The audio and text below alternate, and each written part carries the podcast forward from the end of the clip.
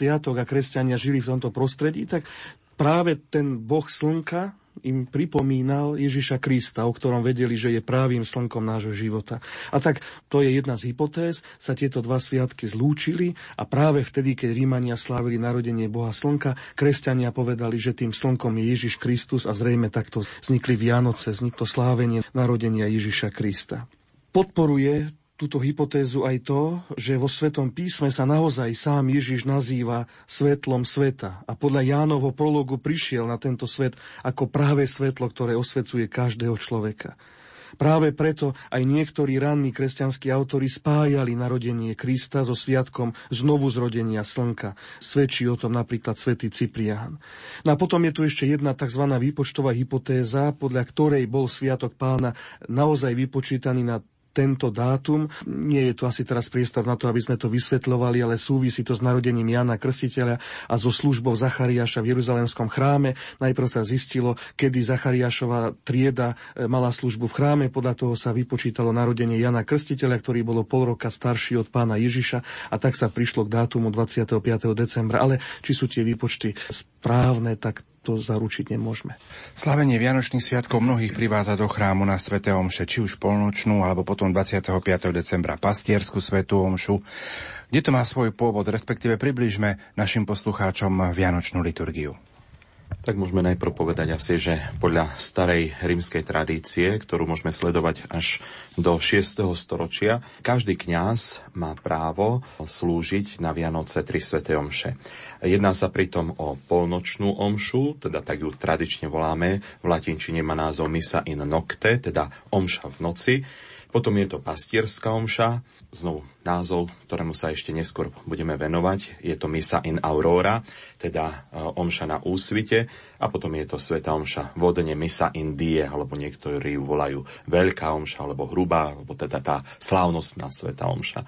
Prečo tri Sveté omše? Ťažko povedať. Stredovekí mystici v tom videli odkaz na také trojité narodenie pána. No najprv teda to prvé a najvyššie narodenie je to, že nebeský otec plodí svojho jednorodeného syna v božskej podstate. Potom druhé narodenie, znovu takéto duchovné, ten duchovný význam tohto, tej druhej omše vidia v druhom narodení, ktoré vidia vlastne v tej plodnosti Pany Márie, ktorá si zachovala pri pôrode neporušenú panenskú nevinnosť. A tretie narodenie spočíva v tom, že sa Boh z milosti a lásky rodí v dobrej duši neustále pravým a duchovným spôsobom v každom jednom z nás. Takýto výklad môžeme povedať, že je krásny, duchaplný, zbožný, ale ten historický pôvod týchto troch svetých homší myslím si, že je o mnoho prozaickejší. Totižto v 4. storočí, ako to už Štefan spomenul, sa prvýkrát spomína, že teda sa začína sláviť e,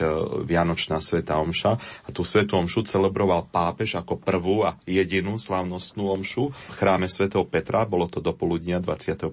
o 9. Potom v 5. storočí k tomu pripojili ešte omšu v noci v bazilike Santa Maria Maggiore tej sa pripisoval potom tiež veľký význam, pretože po koncile, v ktorý bol v Efeze v roku 431, na ktorom vlastne za článok viery bolo prijaté práve to, že Mária je bohorodičkou, Božou matkou, tak na mieste starého kostola, starej baziliky bola postavená nová bazilika za pápeža Sixta III. a zasvetená teda Pane Márii. O niečo neskôr bola v tejto bazilike vybudovaná podzemná kaplnka ako napodobenina jaskyne narodenia, ktorá sa nachádza vo Svetej Zemi v Betleheme. A práve v tejto bazilike, a teda tej podzemnej kaplnke, celebroval pápež po nocturne oficia polnočnú omšu a potom sa ešte zúčastnil následne chvál a potom si už išiel odpočinúť. Takže to bola druhá omša, ktorú história priniesla. No a k tejto nočnej omši dal neskôr podneda podporili aj zvyk, e, ktorý vlastne sa, ktorý bol v Jeruzaleme. Tam kresťania slávili v noci pred zjavením omšu v kostole, ktorý dal vybudovať cisár Konštantín nad jaskyňou narodenia v Betleheme a na to potom v sprievode sa kresťania aj spolu so svojím biskupom vracali späť do Jeruzaleme, kde sa potom ráno konala ďalšia Eucharistia, ďalšie slávenie.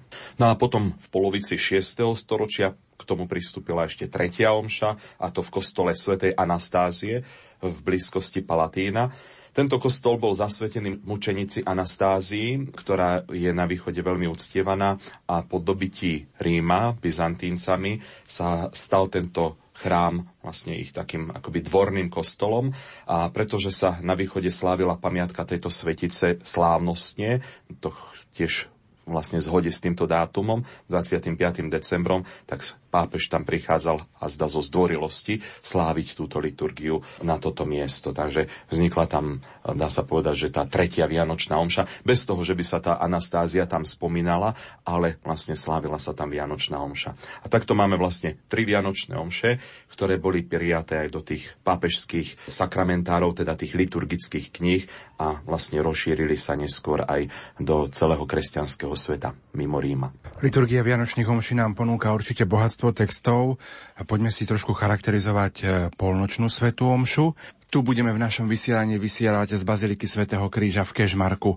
Tak e, čo by sme si o polnočnej svetej omši mohli povedať? Polnočná omša, alebo ako Peter spomenul, omša v noci, lebo taký je jej správny názov, e, Misa in nocte, charakterizuje v prvom rade evaníliová perikopa o Kristovom narodení v Betleheme. Práve táto stať evanília sa končí spevom anielov, ktorým začína aj omšový hymnus Glória. Práve v tento deň má to sláva Bohu na výsostiach a na zemi pokoj ľuďom dobrej vôle osobitný charakter.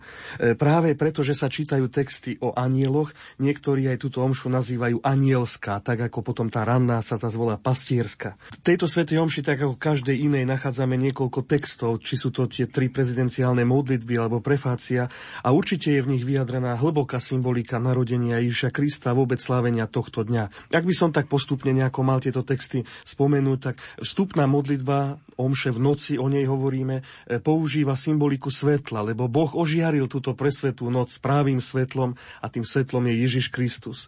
Rovnako to vyjadruje aj prvá z troch vianočných prefácií, kde sa hovorí, že našej duši zažiarilo nové svetlo Tvojej slávy. Modlitba nad obetnými darmi hovorí o podivuhodnej alebo tajomnej výmene, teda ľudstva a božstva, vďaka ktorej je v Kristovi naša ľudská prirodzenosť spojená s božstvom. Túto myšlienku obľúbenú cirkevných otcov zachytáva aj vstupná modlitba e, Omše vodne, kde sa hovorí Daj nám účasť na božskom živote Tvojho syna, ktorý prijal našu ľudskú prirodzenosť. A potom to vyjadruje predovšetkým tretia vianočná prefácia, ktorá obsahuje takýto text, lebo v ňom sa dnes jasne zjavila tajomná výmena, ktorá nám priniesla spásu. Keď sa totiž tvoj väčší syn stal smrteľným človekom, povzniesol našu ľudskú pominuteľnosť k nehynúcej sláve a nám smrteľným dal podiel na tvojej väčšnosti. Teda tieto texty jasne vyjadrujú to tajomné spojenie Boha s človekom. To, že Boh sa skláňa k človeku, aby človeka pozdvihol.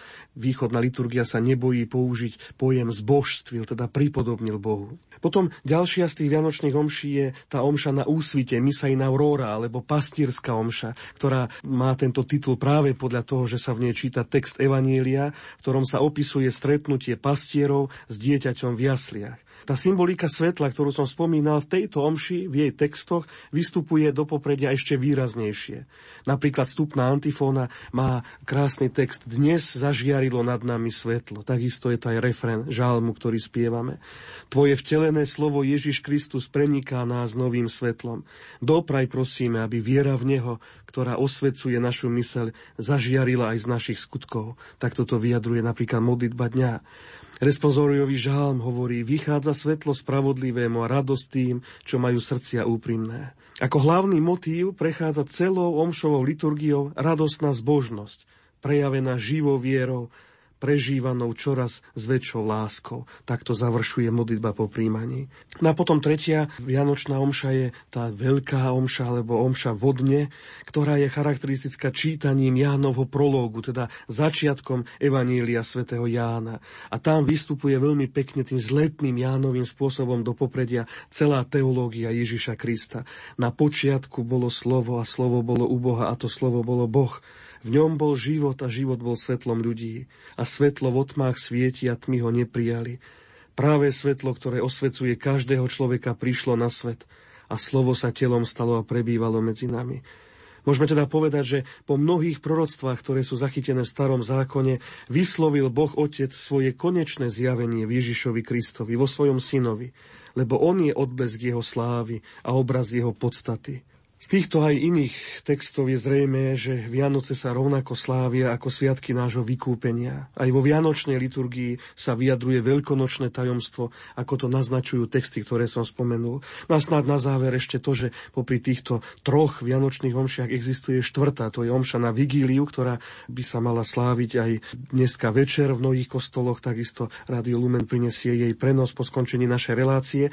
A to je omša, ktorá je najmladšia, posledná, ktorá bola pridaná k týmto trom klasickým, pretože kedysi tie vigilné večerné omše nebývali, keďže Eucharistia sa slávila ráno, takže k týmto trom starobilým bola pridaná štvrtá, ktorú vlastne budeme môcť mať možnosť o malú chvíľu počuť priamom prenose. Štefan spomínal si vigilnú svetom, čo ja pripomeniem našim poslucháčom, že ju prinesieme z kostola svätého Jakuba v Trnave už o 16. hodine. My sa však v našom rozprávaní posuňme ďalej. V mnohých farnostiach na Slovensku sme sa na dnešný výnimočný deň pripravovali aj tzv. predvianočnou novénou, kto dá prístrešie svetej rodine a mnohí z našich poslucháčov túto pobožnosť s putovaním obrazu svetej rodiny poznajú. Poďme si ju trošku priblížiť tak je to veľmi milá pobožnosť, ktorá je skutočne populárna v mnohých farnostiach takže asi je zbytočné ju nejako približovať, ale možno v niektorých ju nepoznajú. Takže ja len pripomeniem, že chodia do jednotlivých domácností, teda veriaci sa stretávajú na modlitbách, ktoré sú spojené s putovaním obrazu. Symbolicky putuje rodina Ježiša, ktorý je ešte v lone Pany Márie, Jozefa a Pána Mária, ich obraz do jednotlivých domácností, kde si žiadajú o nocľah. A každá takáto rodina, ktorá príjme svetú rodinu, určite nezostane bez nejakého požehnania, Božieho požehnania, bez nejakých milostí. Ja sa mám takúto skúsenosť z farnosti, kde mi doslova vydávajú svedectvo moji veriaci, že aký blahodárny vplyv mala táto pobožnosť nielen počas Vianočných sviatkov, ale sa predbiehajú k tomu, kto si nechá obraz počas celého roka, aby ho mali doma a že tá atmosféra u nich doma je potom úplne iná. Aj vlastne taký oficiálny dokument cirkvi, ktorý sa volá Direktorium o ľudovej zbožnosti počíta s takouto novénou, kde sa stretávajú ľudia a modlia sa pred Vianocami 9 dní. A on hovorí, toto direktorium Vianočná novéna vznikla na približenie bohatstiev liturgie, ku ktorej veriaci nemali ľahký prístup. V skutku táto novéna vykonala prospešnú funkciu a môže ju plniť i naďalej. Takže možno to je aj také povzbudenie do budúcnosti pre našich poslucháčov, možno aby si tiež chceli vykonávať takúto novénu a intenzívne sa pripraviť na Vianočné sviatky. Slávenie Vianoc v našich chrámoch, domácnostiach, ale aj na uliciach je spojené s mnohými symbolmi a tradíciami. Mohli by ste nám niektoré z nich priblížiť? Tak azda najznámejším vianočným symbolom je vianočný stromček, ale to nechám pre Peťa. E, ja by som spomenul jasličky alebo Betlehem, ktorý takisto je súčasťou mnohých našich domácností a snáď nechýba ani v jednom jedinom kostole a dokonca vydávam veľmi často, že aj v mestách na námestiach sú postavené veľké Betlehemy. Tento zvyk stavať betlehemské jasličky ako obraz spojený so sochami či obrazmi, ktoré má pripodobniť práve tú betlehemskú maštalku na tom poli pastierov Betleheme, sa rozšíril zrejme od svätého Františka. Je známe, že práve on v roku 1223 v Gréču v Taliansku po prvýkrát postavil Betlehem. Svetý František vytvoril drevenú konštrukciu, požičal si domáce zvieratá, osla, vola, našiel dobrovoľníkov, ktorí predstavovali Máriu a Jozefa, dieťaťom bola bábka. Tento zvyk sa potom rozšíril po celom kresťanskom svete. Príprava jasličiek alebo Betlehema, do ktorej sa osobitne zapájajú zvlášť deti, stáva sa príležitosťou, aby sa viacerí členovia rodiny dostali do kontaktu s tajomstvom Vianoc, alebo sa zhromažďovali na chvíľu modlitby alebo čítania biblických stránok, ktoré sa týkajú Ježišovho narodenia. Tak toto vysvetľuje to spomínané direktórium ľudovej zbožnosti, o ktorom už hovoril Peter. Ja by som len spomenul, že, že tie jasličky, ten Betlehem je tak rozšírený aj v iných krajinách, že práve teraz aj v tomto roku sme si mohli všimnúť, ako pápež František na tretiu adventnú nedeliu požehnával na námestí svätého Petra eh, jezuliatka, ktoré si vlastne priniesli deti a doma si ich vložili do tých svojich jasličiek. Takže je to taký krásny zvyk jednak nejako priblížiť práve týmto obrazom miesto Ježišovho narodenia, ale zároveň vytvoriť tú duchovnú peknú atmosféru, ktorá nás pozýva k modlitbe. Takže ja by som povedal, že tie betlehemské jasle, ten Betlehem, či už je papierový, či drevený, či akýkoľvek, má svoje miesto aj svoju veľkú úlohu v našich domácnostiach, v našich rodinách, v našich kostoloch. Poďme si pár slov povedať aj o Vianočnom stromčeku. Tak história Vianočného stromčeka, treba ju hľadať skutočne v ďalekej minulosti, aj keď by sme boli z toho možno prekvapení trošku. Musíme ísť do čias kresťanstva, keď si hľadalo veriacich aj medzi pohanmi a legenda hovorí, že na nápad ozdobiť Vianočný stromček prišiel už v 6. storočí, už v roku 573, írsky mních Kolumbán, ktorý chcel prilákať ľudí na svoje kázne takýmto spôsobom. Keďže si všimol, že ľudia majú v úcte jedlu, ozdobili ju horiacimi fakľami v tvare kríža. No ale dá sa povedať, že tak ako to dnes poznáme, prvýkrát tie ozdobené vianočné stromčeky sa objavili asi len pred 400 rokmi v Nemecku.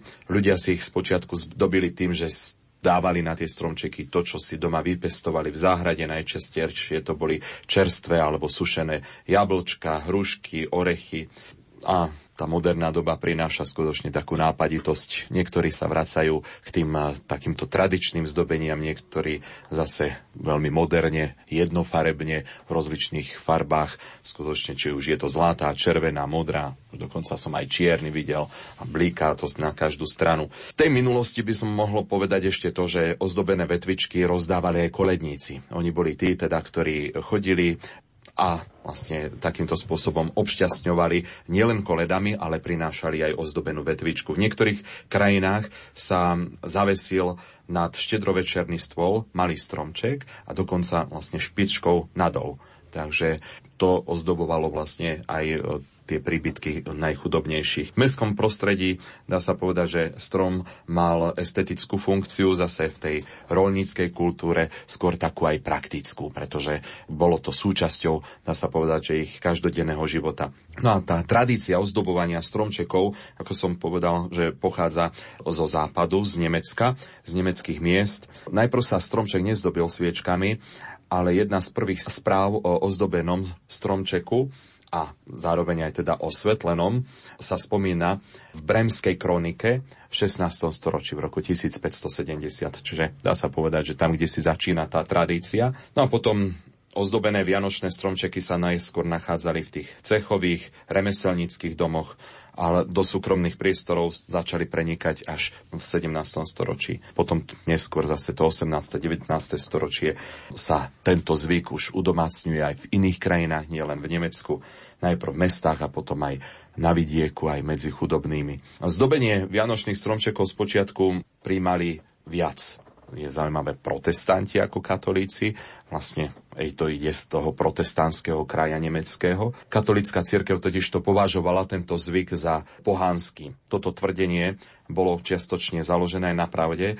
Germánske kmene vraj tak kedysi pri zimnom slnovrate týmto spôsobom uctievali boha Votana a podobne aj Kelti ozdobenými stromčekami alebo vetvami uctievali boha slnka, jeho väčší život. No a pre nás je vlastne e, ten stromček takým znamením a symbolom Božej štedrosti, nádeje, zároveň e, toho stromu, e, ktorý bol v rajskej záhrade, nám chce ako si pripomínať práve ten raj, ktorý nám, pre ktorý nás vykúpila Ježiš Kristus, Božie dieťa. Takže môžeme povedať, že tento strom nám pripomína strom života, ktorý je zasadený v strede raja, ako čítame v knihe Genesis, alebo potom je to ten strom kríža. A dostáva vlastne taký skutočne kristologický význam, že Kristus je ten pravý strom života zrodený z nášho pokolenia, z panenskej pôdy Svetej Márie. Strom vždy zelený, strom, ktorý je vždy bohatý na ovocie. Preto vlastne aj tá bohatosť zdobenia toho vianočného stromčeka. No a toto kresťanské ozdobovanie stromčeka podľa evangelizátorov severských krajín spočíva v jablkách, oblátkach, ktoré boli povešané na vetvičkách. Mohli sa pripojiť aj rozličné darčeky a vlastne chce nám to pripomenúť, že ten najvzácnejší dar, ktorým sme boli my ako ľudia obdarovaní, je samotný náš Pán Ježiš Kristus. No a potom my sa máme stať takýmto darom pre druhých. Čiže ten vianočný rozmer, ktorý nesmie chýbať aj v našich domácnostiach, v našich rodinách, je to, aby sme vedeli pamätať nielen na seba navzájom, ale ešte aj na tých, ktorí sú biední, na chudobných napríklad. Lebo oni tvoria súčasť každej kresťanskej rodiny. Mnohí z našich poslucháčov počas dnešného dňa držia celodenný pôst až do štedrej večere. Čo to znamená držať vlastne celodenný pôst? Tak ja by som tak doplnil, že niektorí do štedrej večere a niektorí až do polnočnej omše.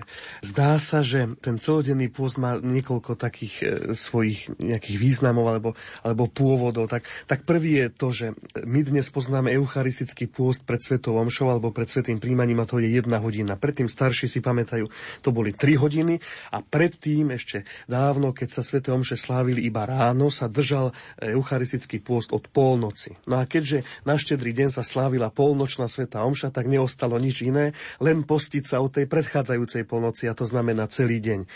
Iní zase vnímali tento deň ako posledný adventný deň, ktorý hoci nie je pôstnym obdobím, ale predsa len tá fialová farba a to, že sa nespieva sláva Bohu na výsostiach mnohých, tak nejako navádzalo k tomu, že je to, je to obdobie, ktoré má kajúci prvok, hoci my vieme, že nie celkom, ale, ale niektorí si to tak vysvetľovali. Takže iní, my sme povedali, prámeň alebo pôvod tohto pôstu je práve v tomto, v tom završení adventného obdobia. No, z toho, čo som povedal, teda vyplýva to, že na niektorých miestach ľudia naozaj celý štedrý deň držali pôst až po štedrú večeru, ktorá sa začínala vtedy, keď sa zotmelo. Počas dňa sa jedlo iba veľmi málo, iba bezmesité jedlá a niektorí potom už to štedro večerou, ako to sa vraví, že je štedrá, vlastne ten pôst ukončili a už slávili Vianoce. Na iných miestach viem, že aj tá štedrá večera ešte napríklad bola bezmesitá, preto sa jedla jedla ryba, nejedlo sa meso, napríklad aj do tej kapusnice niekto, niekde dávajú meso, niekde vôbec nie, iba zemiaky, sušené slivky a hríby, podobne. Preto, lebo ten pôst chceli dodržať až do tej polnočnej svetej omše. Takže už či to bolo tak, alebo tak, je to taký zvyk, ktorý je u našich ľudí zakorenený, aj keď musím povedať, že cirkev ho nikdy nejako nevyžaduje momentálne, nie je povinné držať tento pôst a napokon ani štedrý deň nie je pôstnym dňom. Takže je to len taký pozostatok tradície. Vravím, či už e, tým charakterom adventného obdobia, alebo tým, že mala to byť príprava na tú polnočnú svetú omšu, už či tak, alebo tak. Mnohí naozaj tento deň považovali za pôstny. Tak sme spomínali celodenný pôst. E, trošku si poďme charakterizovať tú štedrú večeru. Peťo. Takže štedrá večera, naozaj ako Štefan povedal, je poznačená aj jednotlivými zvykmi, možno aj to prostredie, ktoré bolo poznačené protestantskou alebo teda tou reformáciou, kde naozaj e, nemajú problém s tým, že sa jedlo aj meso, takže v niektorých e, krajoch sa jedia aj teda mesité pokrmy. Myslím si, že v tých katolickejších krajoch je skôr to, že sa zachováva, takisto aj u nás doma si to tak pamätám, že, že sme vždy počas toho štedrého dňa vlastne zadržali post a na štedrú večeru iba ryba. A takisto sa zvlášť robila aj kapusnica, ktorá bola iba na masle urobená bez mesa. Naozaj je to čo kraj, to iný mrav. Takže tá štedrá večera, dá sa povedať, že je takou súčasťou slávenia tohto sviatku narodenia pána v rodinnom kruhu má vynikajúci ten rodinný rozmer, charakter, ktorý môžeme sledovať v tradícii u nás na Slovensku, veľmi krásne zakorenený. A preto je veľmi dôležité, aby vlastne takáto večera mala aj svoj poriadok a skutočne, čo domácnosť, to možno každý ináč, každý sa to aj pomiešali tie prvky, lebo teraz sa sobášia medzi sebou od východu, zo západu a tak ďalej, takže každý si niečo prinesie do tej domácnosti, iný zvyk, ale je krásne, že sú tie zvyky zachované a predovšetkým sa spájajú s modlitbou. Mnohí aj povedia, že aspoň vtedy sa pomodlia spoločne v domácnosti pred večerou alebo, alebo takisto aj po večeri. No a väčšinou v domácnostiach začína toto stolovanie modlitbou. To je krásna liturgia, ktorú môžu uskutočniť si v každej domácnosti. A chcem vás aj posluchači k tomu povzbudiť nájsť si vo Svetom písme stať, ktorá nám prináša správu o narodení Božieho syna, zaspievať nejakú vianočnú koledu a tak ďalej. No a potom to stolovanie začína oplátkou s medom, orieškom, strúčik cesnaku, nasledujú modlitby, požehnanie čela, požehnanie detí, dokonca s medom alebo s cesnakom. Potom sa položí na slavnostne prestretý stôl vianočná polievka, niekde je to rybacia, šošovicová, hubová, kapustová, po polievke zase už tá spomínaná ryba v akejkoľvek podobe. No a zase po štedrej večeri nasleduje ďakovná modlitba, spievajú sa kresťanské vianočné piesne, ktoré by tam vlastne nemali chýbať, tie vianočné koledy. Takže ja sám osobne si spomínam, ako sme si aj so sestrou pripravovali taký vianočný program. Pred štedrou večerou sme vždy niečo zarecitovali, zaspievali. Malo to vlastne taký, naozaj taký liturgický ráz. No a potom samozrejme ako deti s rozžiarenými očkami sme čakali, čo po štedrej večeri sme si našli od Ježiška pod stromčekom. Na našej webovej stránke máte možnosť, milí poslucháči, si stiahnuť aj liturgiu štedrej večere, ktorú zostavil otec Štefan Fábry a môžete sa ju dnes večer pred e, začatím štedrej večere pomodliť. Presne tak, ako hovoril Peter. Štefan, Posuňme sa v našom rozprávaní ďalej. Takou tradíciou určite v každom kúte Slovenska sú oblátky alebo oplátky symbolizujú to, že kresťania katolíci pristupujú k svetému príjmaniu. Keďže Vianoce sú kresťanským sviatkom, telo Ježiša predstavuje práve oplátka, ktorá sa na, je na štedrý deň s medom a cesnakom. Potom, kde si bol zvyk, že dievčatám robili rodičia krížiky na čelo, aby boli krásne a deťom, aby poslúchali. Pri tých oplátkach sa jedol aj cesnak, ktorý bol považovaný za všeliek proti všetkým chorobám, hoci teda nie každému musí veľmi chutiť pre svoju prirodzenú arómu, ale, ale predsa len tento zvyk tu bol. Takže tie oplátky spojené s medom predstavovali práve toto, teda akýsi znak Eucharistie, ku ktorému sú kresťania pozvaní. A potom myslím, že aj taký, taký znak možno štedrosti alebo hojnosti, práve tam ten med, tá sladkosť a tá oplátka, ktorá zase bola len taká špecifická, aspoň teda pokiaľ ja viem, tak sa pieklo vianočné pečiva, vianočné oplátky, ktoré sa takisto nejedávali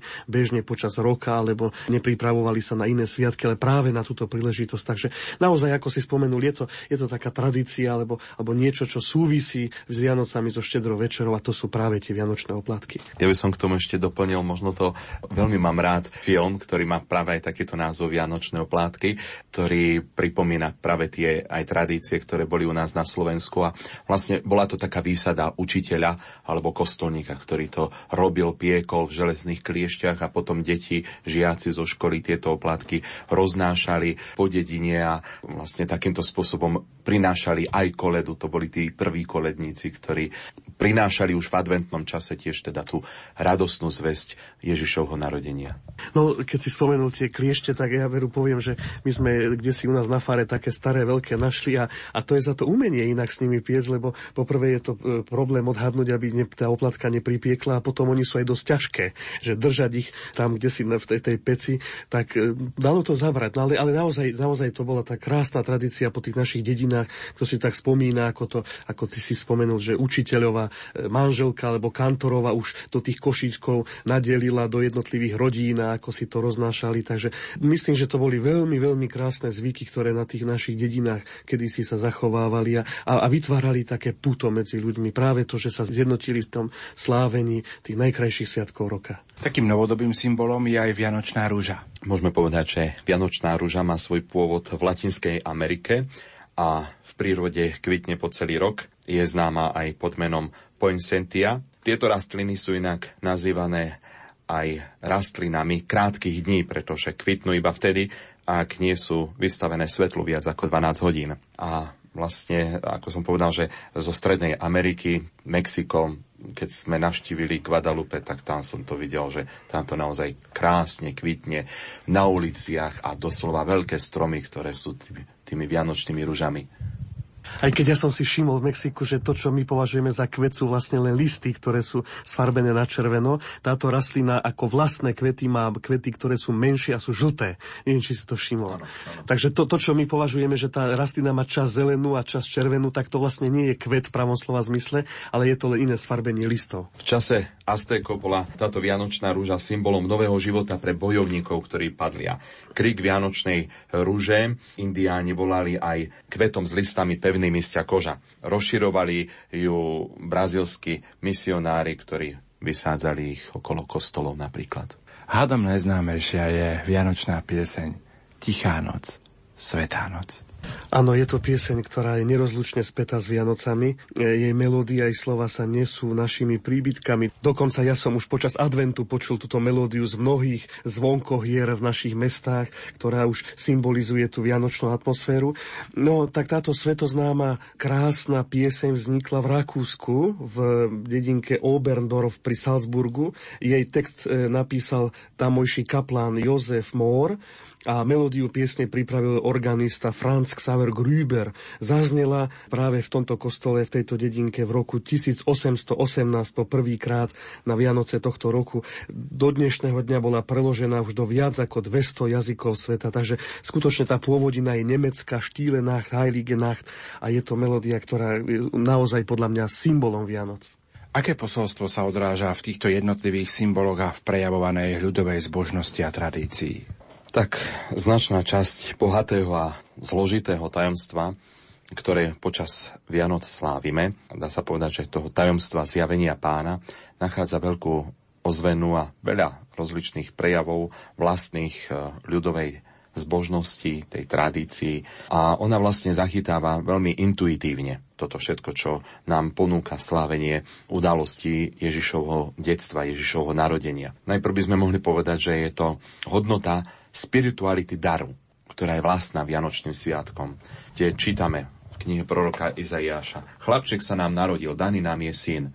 Teda dar, ktorý je prejavom nekonečnej lásky Boha, ktorý tak miloval svet, že dal svojho jednorodeného syna. Čiže je to hodnota daru, ktorý si uvedomujeme a preto Myslím si, že je tu ten krásny rozmer vzájomného obdaruvávania sa počas Vianočných sviatkov, nech je to v ktoromkoľvek čase. Potom je to posolstvo solidárnosti, ktoré udalosť Vianoc nesie so sebou. Je to solidárnosť s hriešným človekom, pre ktorého Ježišovi Boh sa stal človekom, pre nás ľudí a pre našu spásu. A potom je to solidárnosť s chudobnými, lebo Boží syn, ako čítame u svätého Pavla v druhom liste Korintianom, hoci bol bohatý, stal sa chudobným, aby nás obohatil svojou chudobou.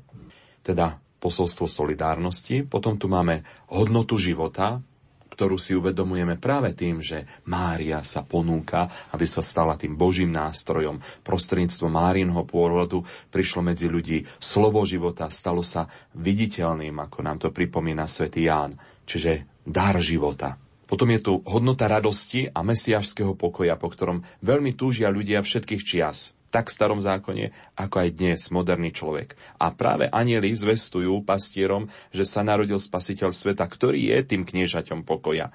A želajú, že nech je na zemi pokoj ľuďom dobrej vole. Čiže ten pokoj, ktorý chce byť tiež tým Božím darom, pre nás, pre každého jedného z nás osobne, ale aj takisto pre naše rodiny, pre národy, pre celý svet. No a potom je to ovzdušie jednoduchosti, chudoby, pokory, dôvery v Boha, ktoré obklopuje udalosti narodenia dieťaťa Ježiša. Čiže to skutočne to posolstvo, ktoré sa ako som povedal, tak intuitívne usilujeme prežívať, možno niektorí aj nevediac o tom. Napríklad taký rozmer toho, že sme vnímavejší na potreby tých druhých, ktorí sú možno chudobnejší alebo strádajú možno je to takéto vnímanie detí napríklad v detských domovoch alebo chorých, starých, opustených, ktorí sú počas týchto vianočných sviatkov. Napríklad delenie sa s bezdomovcami alebo teda tými, ktorí nejakým spôsobom strádajú aj po tej materiálnej stránke. Napríklad v domácnostiach, ako sme spomínali, štedrú večeru sa zvyklo aj pripraviť pre pocestného prepútnika jeden tanier navyše, aby sme aj jeho mohli uhostiť. Ja by som to možno tak nejako doplnil, že, že je to možno dané aj tým, že tie Vianoce predsa len majú takú inú radosť, ako je tá radosť veľkonočná. Keď by sme to tak porovnali, tak by sme povedali, že kým Veľká noc je sviatkom dospelého Ježiša, ktorý umrel a vstal z mŕtvych, a to je skutočne veľká radosť cirkvi, tam je to plesajúce aleluja, tak tá Vianočná radosť je, je taká detská, aby sme povedali. Aj práve preto, že, že sa dívame na Ježiša ako na novonarodeného človeka, na dieťa, ktoré je vložené do jasy cieľ, odkázané vo všetkom na nás ľudí, ale tá radosť je taká nežnejšia. Všetko je to tak nejako spojené s tými anielmi, ktorí prichádzajú pastiermi, tromi kráľmi, mudrcmi. Tie Vianoce nesú v sebe také krásne posolstvo, ktoré určite pohýňa srdcia mnohých ľudí. A to je práve to, o čom hovoril Peter, že, že, že počas týchto dní mnohí tak ako si možno nájdu si cestu k sebe, alebo navštívia tých, ktorých, dajme tomu, dlhšie nevideli, alebo ja viem, dajme tomu, keď som chodieval ešte v rámci pastoračnej služby do domova sociálnych služieb, že napríklad mnohí tí starky a starké odchádzali k svojim deťom. By som to možno tak hlúpo povedal, že počas roka na nich nebolo miesto ani čas, ale na tie Vianoce ako by sa čosi pohlo a, a zobrali si ich domov k sebe. Takže sú to naozaj také dni také, také ľudskej radosti, by som povedal. Kým na, na, na tú veľkú noc je v popredí toto Božie, to zázračné, to znovu zrodenie, vzkriesenie Ježiša Krista, tak teraz na Vianoce je to, je to tá ľudská radosť toho, že, že Boh si berie na seba ľudské telo a rodí sa ako dieťa. Tak ako majú v každej rodine radosť z malého dieťatka, ktoré sa narodí, tak ako by celý svet sa tešil z toho, že Boh je Emanuel, teda Boh s nami, skláňa sa k nám. Takže naozaj preto hovoríme o Vianoci ako o, o sviatkoch radosti a sviatkoch lásky, lebo je to spojené s tým, s tým Božím dieťaťom Ježišom. Ako charakterizovať samotné vianočné obdobie? Vianočné obdobie, aspoň pre mňa, je krásne tou bohatosťou slávení, ktorá, e, ktorá je spojená s týmito dňami. Tak najprv je to tá Vianočná oktáva, v ktorej slávime, nazývame ich Komites Christi, Kristových sprievodcov. Tak to je svätý Štefan, svätý Jána Neviniatka. Oni predstavujú tri formy mučeníctva. U Štefana je chcené a vykonané, u Jána je chcené a nevykonané a u neviniatok je nechcené a vykonané. Takže tri rôzne podoby toho, ako, ako vlastne sa môžeme obetovať za Ježiša. Takže to sú tie prvé tri dni. Potom je tu krásny sviatok Svetej rodiny. Oktáva je završená slávením Pany Márie Bohorodičky. To je zároveň Nový rok, 1. január. Potom e, Vianočné obdobie pokračuje ďalej. Máme tam krásny sviatok zjavenia pána, troch kráľov ľudovo nazývaný, ktorý mimochodom u našich východných e, bratov kresťanov je ako si viac popred prostredí ako samotné narodenie pána, pretože v tom zjavení Ježiša Krista, zjavení Boha, oni videli aj narodenie. Práve preto my tam máme ten krásny sviatok. Tri zázraky sa dnes stali, príchod pána zvestovali. Takže je to narodenie, je to svadba v Káne a je to príchod troch kráľov. Teda aký si tento deň má naozaj svoju hĺbku, svoju krásu. A potom Vianočné obdobie je završené, završené sviatkom krstu Krista Pána. A, a všetky tieto dni by som povedal, že tým, že kostoly sú pekne vyzdobené, máme tam Betlehemy, Vianočné stromčeky, potom vôbec tie piesne, ktoré spievame, ľudové koledy, ktoré sú veľmi ľúbivé, máme ich radi, skrátka radi ich spievame. E, sú to také dni, ktoré, ja by som povedal, že sú také, také pekné. Či už je to tá slávnostná liturgia, či možno taká tá všedná v tie dni pomedzi tieto jednotlivé sviatky, ale, ale má niečo také svoje, také, také pekné, také niečo, čo, čo inde počas roka nenájdeme. Takže to vianočné obdobie niektorí aj povedia, že je veľmi krátke, práve preto napríklad ponechávame výzdobu kostolov až do, do hromníc, do 2. februára môžu ostať stromčeky alebo betlehemy, ak sú zadné časti kostola, ale práve tým, že je krátke, tak o to intenzívnejšie sa usilujeme ho prežívať a naozaj byť otvorený pre to posolstvo Boha, lebo je to, je to veľké tajomstvo, je to veľký dar, keď si to tak vezmeme, že tie starobilé národy, napríklad pohanské, hľadali tých svojich bohov, kde si Gréci na Olympe a čo ja viem, kde kto. A my dnes môžeme povedať, že, že Boh je s nami, sklonil sa k nám. To je to Emanuel z toho, z toho Izajašovho proroctva. Boh je tu, stal sa jedným z nás, aby, aby prežil doslova ľudský život, tak ako my na tejto zemi. Takže to posolstvo Vianoc je, je skutočne nádherné. Musí sa dotknúť srdca každého jedného z nás. Blíži sa záver našej relácie. Čo popriať, tak povediať na začiatku Vianoc všetkým poslucháčom? Tak v túto chvíľu vlastne začíname sláviť opäť Vianočné sviatky v rámci toho cyklu liturgického roka. A ja vám chcem, milí poslucháči, bratia a sestry, popriať, aby skutočne toto bol pre vás a pre nás všetkých čas milosti, čas Božieho požehnania v tom zmysle, že si uvedomíme tú veľkosť daru, ktorú sme dostali Ježišovi Kristovi, ktorý je prejav Božej lásky. Boh tak miloval svet, že dal svojho syna, aby sme nezahynuli, ale aby sme mali väčší život. Takže ja nám všetkým chcem poprieť, aby sme mali dostatočne silnú vieru a poznanie tejto Božej lásky a aby nás neustále prenikala, prenikala naše rodiny, naše príbytky, vôbec náš život a aby sme túto lásku, tento dar vedeli odovzdávať ako kresťania ďalej.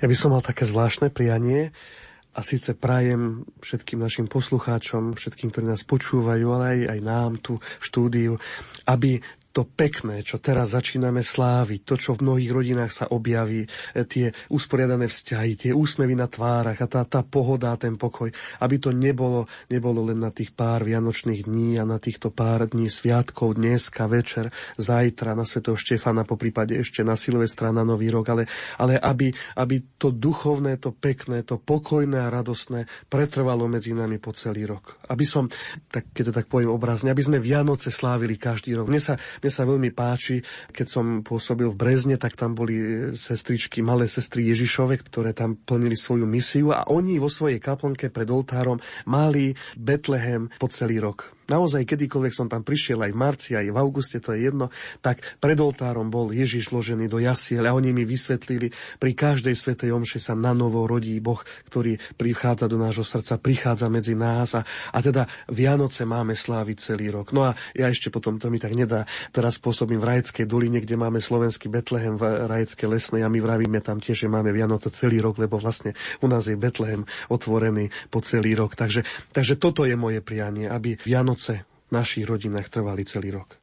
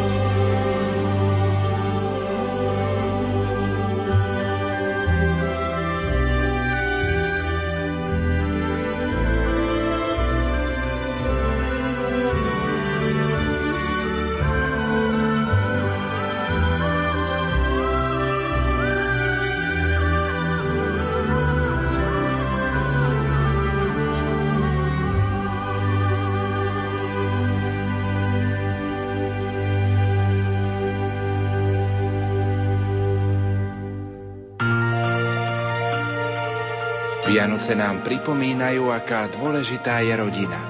Dáva nám pocit, že niekam patríme. Lásku, ktorá je nám oporou a puto, ktoré nás drží pokope.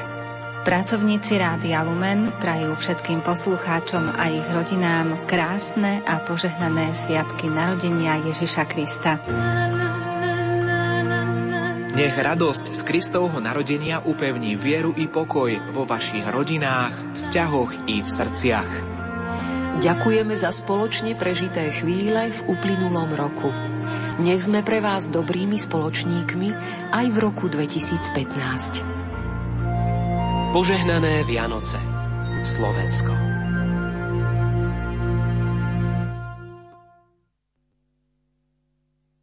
Vážení poslucháči, Rádio Lumen vám na slávnosť narodenia